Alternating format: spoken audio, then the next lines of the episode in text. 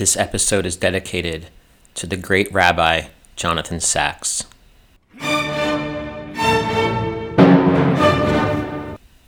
I recall several years ago sitting with a friend of mine on the couch in my living room in Israel. I had just purchased a few houseplants to give the room more life.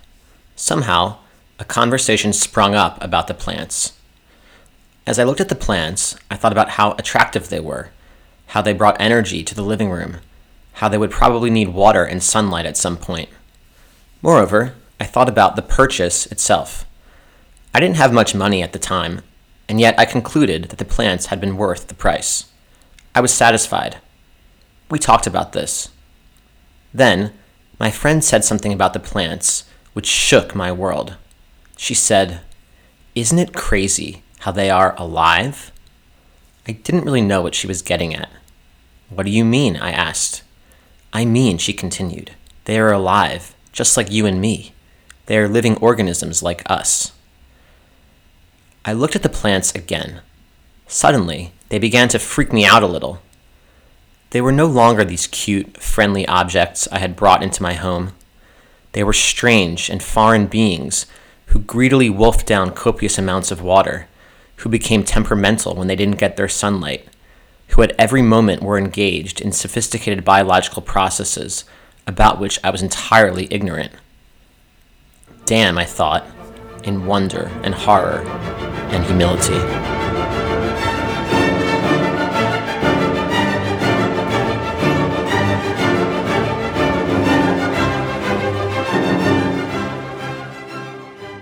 In 1923, the Jewish philosopher Martin Buber wrote a book which speaks to this question. Buber was born in Vienna in 1878 and grew up in Lviv, Ukraine. At that time, Lviv, known as Lemberg, had a large German speaking population, and so Buber's mother tongue was German. Buber titled his book in German Ich und Du. German has two forms of the word you. There is the polite form, in which you would be Sie, as in Sprechen Sie Deutsch. Then there is the casual, familiar form, in which you is translated as du. Here, you might think of the Rammstein hit from the 90s, Du hast. Du hast. You have. In 2020, our culture is highly informal. So in Germany, you basically only address someone as Sie if they are your boss, or an elderly person, or one of your uptight coworkers.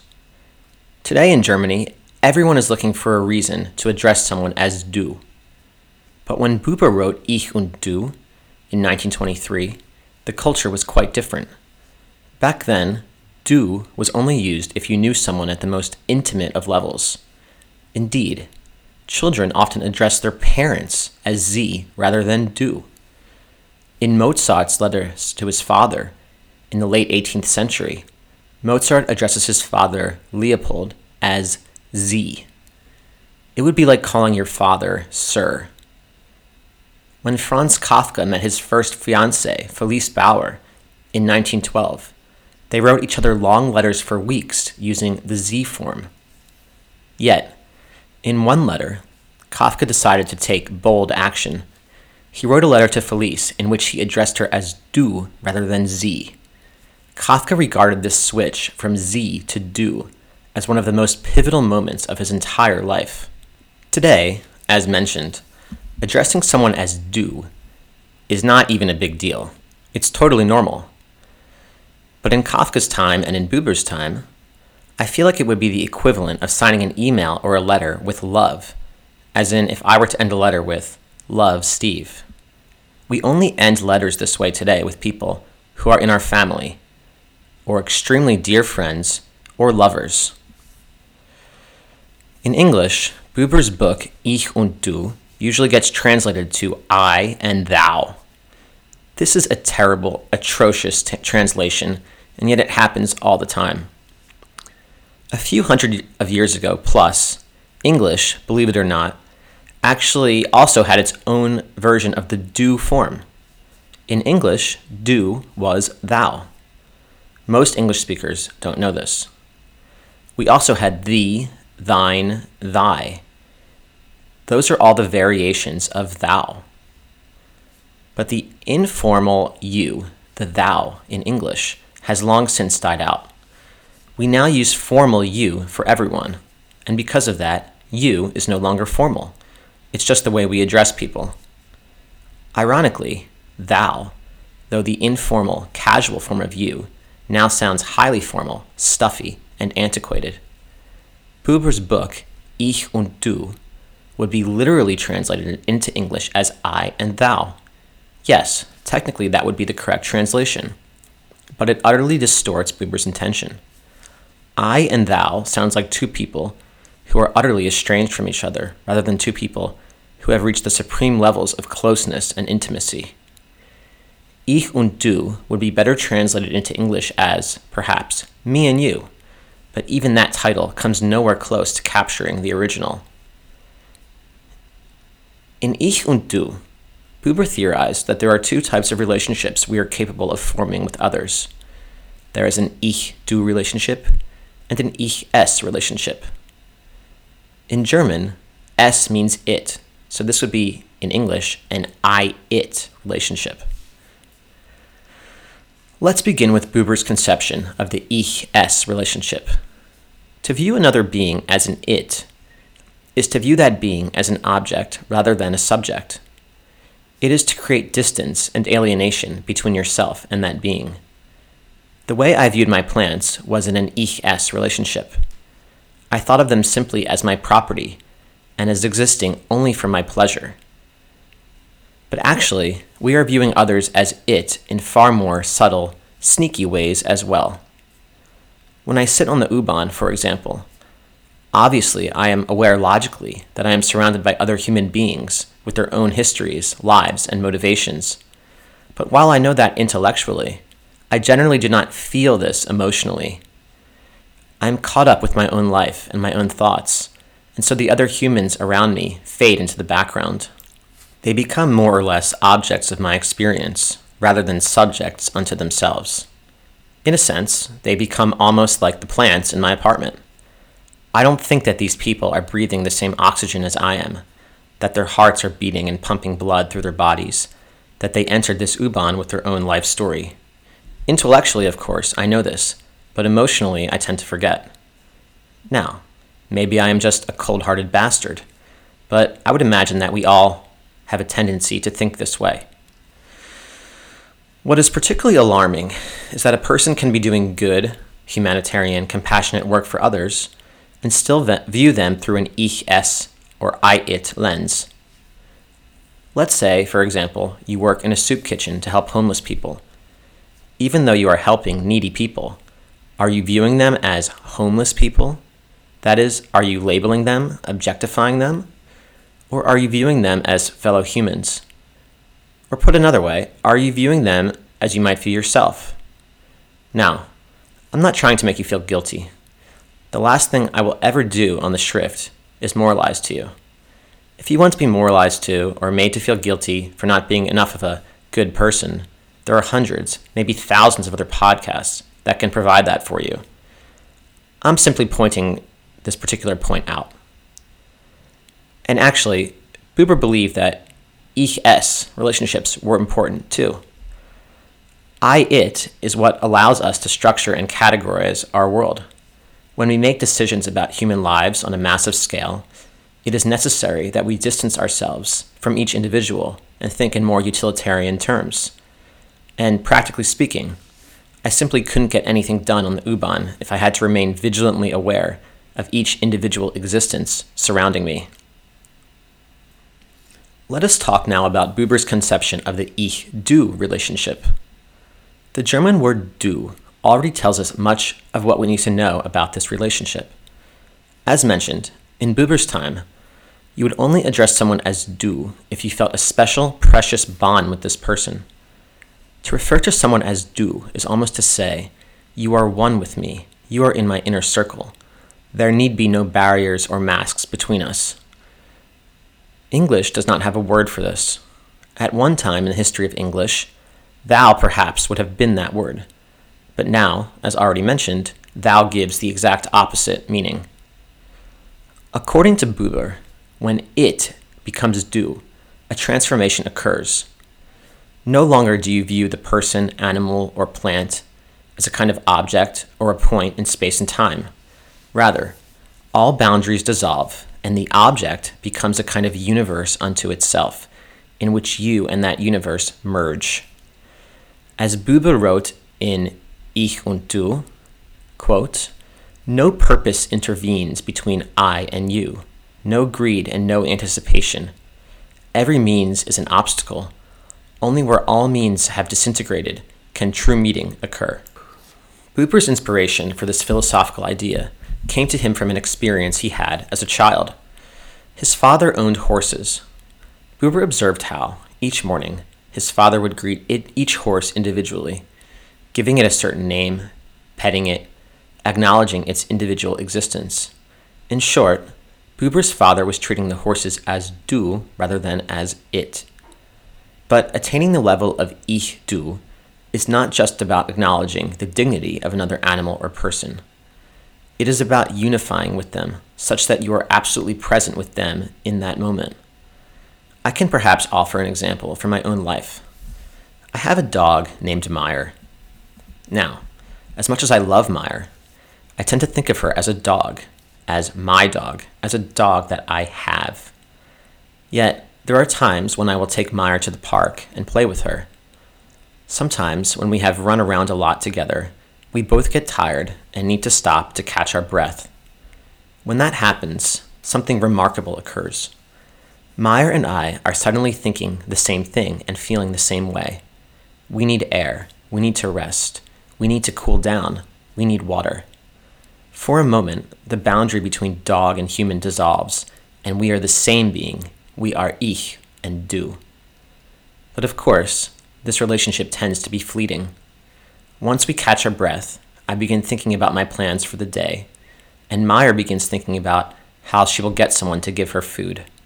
We become estranged from each other. The word have is a verb which we should consider. This word have is, at its core, a word which sets up an I it relationship. I have a dog. I have a wife. I have fun. Have is to treat that which you have as your property. In Hebrew, in Russian, and probably in many other languages as well, there is no word for have. You can't have anything in these languages.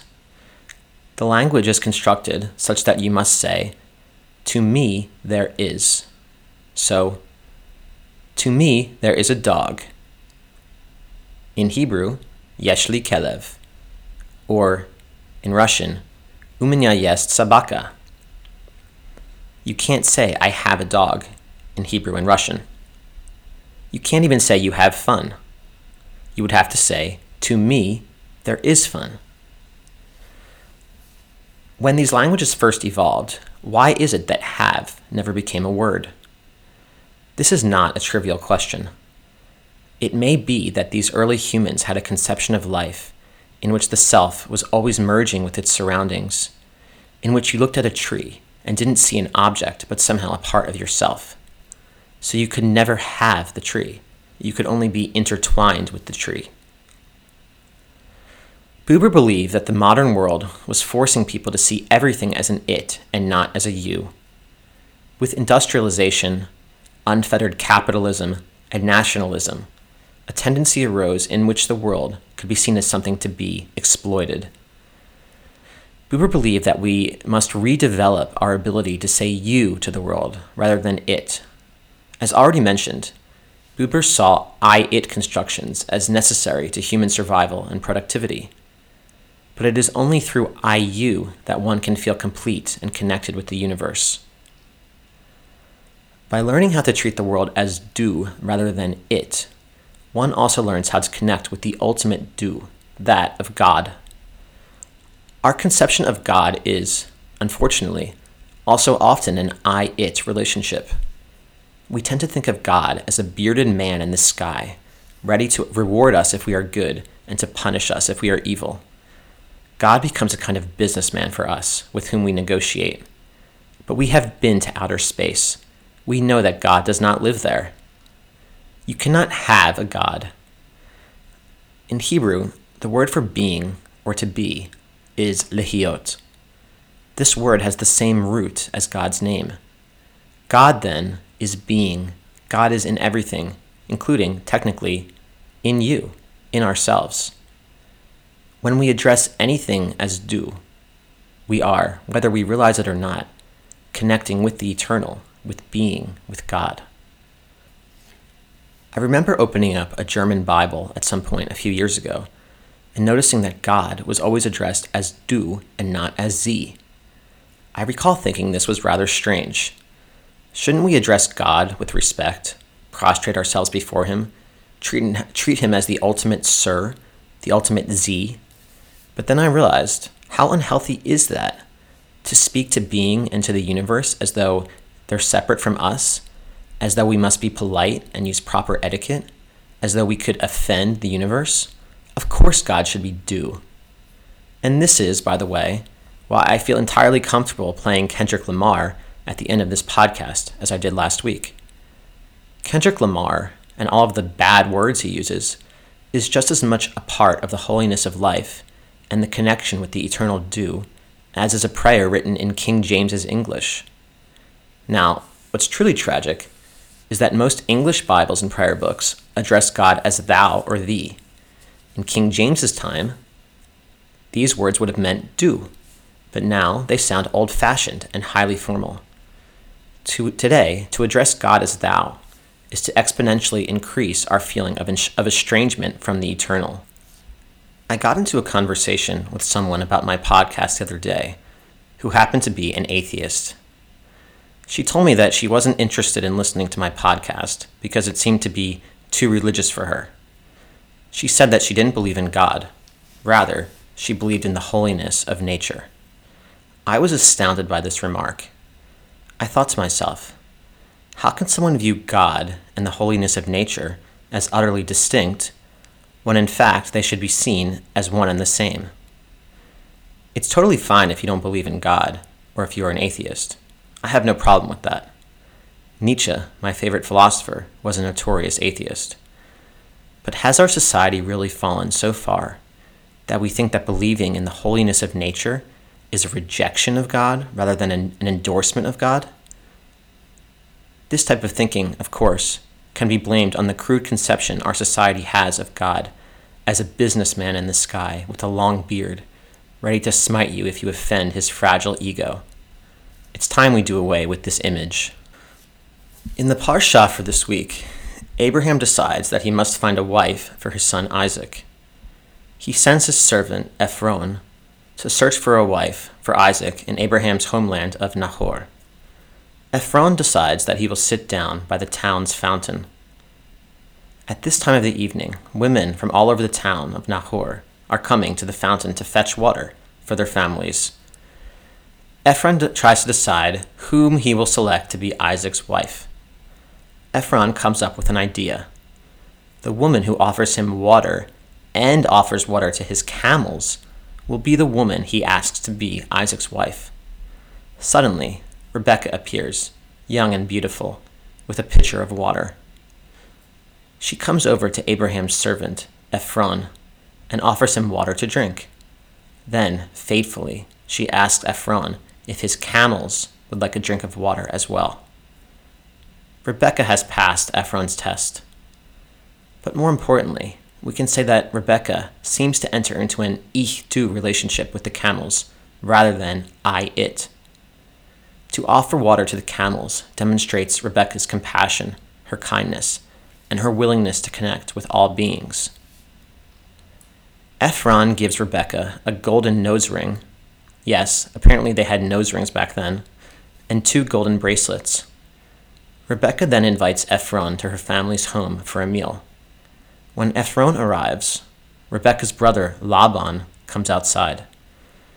The Torah remarks that Laban immediately noticed the nose ring and the two golden bracelets in his sister's hand. From this, Laban concludes that Ephron is a wealthy man, a good person to know, and he goes out to greet Ephron. He behaves flatteringly with Ephron, inviting him to come in and to give the camels a place to sleep for the night. This is, quite clearly, an I it relationship. Laban is only generous and friendly to Ephron because he thinks he can get something out of it. What follows is a festive meal in which Ephron is wined and dined and in which Ephron connects with Rebekah's family. Yet, it should be obvious that there is something strange about this entire interaction. The whole purpose of Ephron's visit is to find a wife for Isaac, yet Isaac is nowhere to be found. He's back in Israel, of course. It is Ephron who is forming the Ich-Du relationship with Rebecca and her family. The groom to be, Isaac, is not there. Rebecca, of course, agrees to travel back with Ephron to Israel and to marry Isaac, despite not yet having met him. Their first encounter, Isaac and Rebecca's, is dramatic and also a bit strange. Rebecca arrives on a camel and sees Isaac from across the field. She asks Ephron, Who is that? To which Ephron replies, He is my master. He is Isaac. Rebecca then reacts by covering her face with a veil. Why does Rebecca cover her face at this moment? I believe that this is a symbolic gesture which we should take very seriously. The symbolism here is Rebecca and Isaac will be reluctant to form an Ich-Du relationship. Rebecca puts on the veil as though one puts on a mask. The name of the parasha this week is Chayeh Sarah, or in English, the life of Sarah. The parsha begins with the death of Isaac's mother and Abraham's wife, Sarah. So Isaac's mother has just died. When Isaac finally meets Rebekah, the Torah reads that he brought Rebekah into his mother's tent, and he took Rebekah, and she became his wife, and he loved her. Finally, the Torah reads that, quote, Isaac was comforted for the loss of his mother, unquote. In light of what we have learned so far from Martin Buber, this last sentence should jump off the page at you. Isaac did not see Rebekah as a du. Rather, she served a specific purpose. She provided him with comfort after the loss of his mother.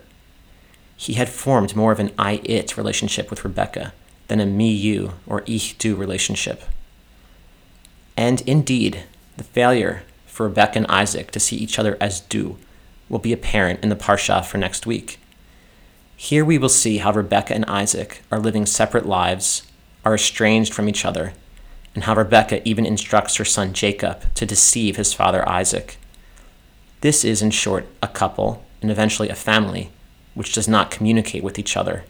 Now, when I first heard of Martin Buber's conception of Ich-Du, I thought, okay, sounds easy enough. I will just start connecting with people and animals more. Maybe even plants, too. I will see them as du and not as it. But actually, this sounds a lot easier than it actually is. For various reasons. The I it way of seeing the world pulls on us like a magnet. It is very difficult to break through from I it to I you. Indeed, it often happens that I you occurs unconsciously without our intending it, and the moment is over within minutes or even seconds. This is perhaps what happens with me after I run around with my dog. Why is it so difficult for us to get outside of ourselves and merge with the universe? It is because of our egos and our sense of self. We do not want to let go of the ego and the self. We hold on to the ego because we think in terms of our own self interests, and we think that by continuing to do what we want and what benefits us, we will end up better off. Yet, paradoxically, when we become truly invested in others, we actually become happier and more comfortable with ourselves. I discovered this phenomenon through a meditation practice known as metta meditation. Fortunately, we can train our minds to be more receptive to Ich-Du experiences and to Ich-Du perspectives. The metta meditation is one way of doing so. And I have attached a YouTube recording of a metta meditation in the show notes. The metta meditation is a loving kindness meditation which consists of five stages. In the first stage, you wish safety, health, and happiness to yourself. Now, when I first did this meditation, I was feeling pretty much good after the first stage. Sweet, I thought. I'm going to get what I want health, and happiness. I was satisfied. But interestingly, as I continued through the next four stages, in which you extend love and kindness to others, I actually began to feel a lot happier myself. In the second stage, you wish safety, health, and happiness to someone whom you love. In the third stage, you wish these things to a stranger, someone who you may see on the street, but who you do not personally know. In the fourth stage, you wish safety, health, and happiness to a person you have difficulty with, even to an enemy. And the fifth stage is the most compelling. Here, you wish safety, health, and happiness to all beings on the planet loved ones, animals, plants, strangers. I recall listening to the famous meditation teacher, Mark Williams, guide me through this meditation. When we reached the fifth stage, he said to extend love and kindness to all beings on the planet then he said something which I will never forget. He said, Remember that all beings include. dot dot dot. Include what? I wondered. I thought he would say something like, All beings include the little ant on your sidewalk, or the drunk guy always wandering around town, or the houseplant in your living room. I had no idea what he was going to say at the end, but I assumed it would be include something which you should feel very, very sympathetic for. But no. Instead, he said, Remember that all beings include, wait for it, wait for it, all beings include you.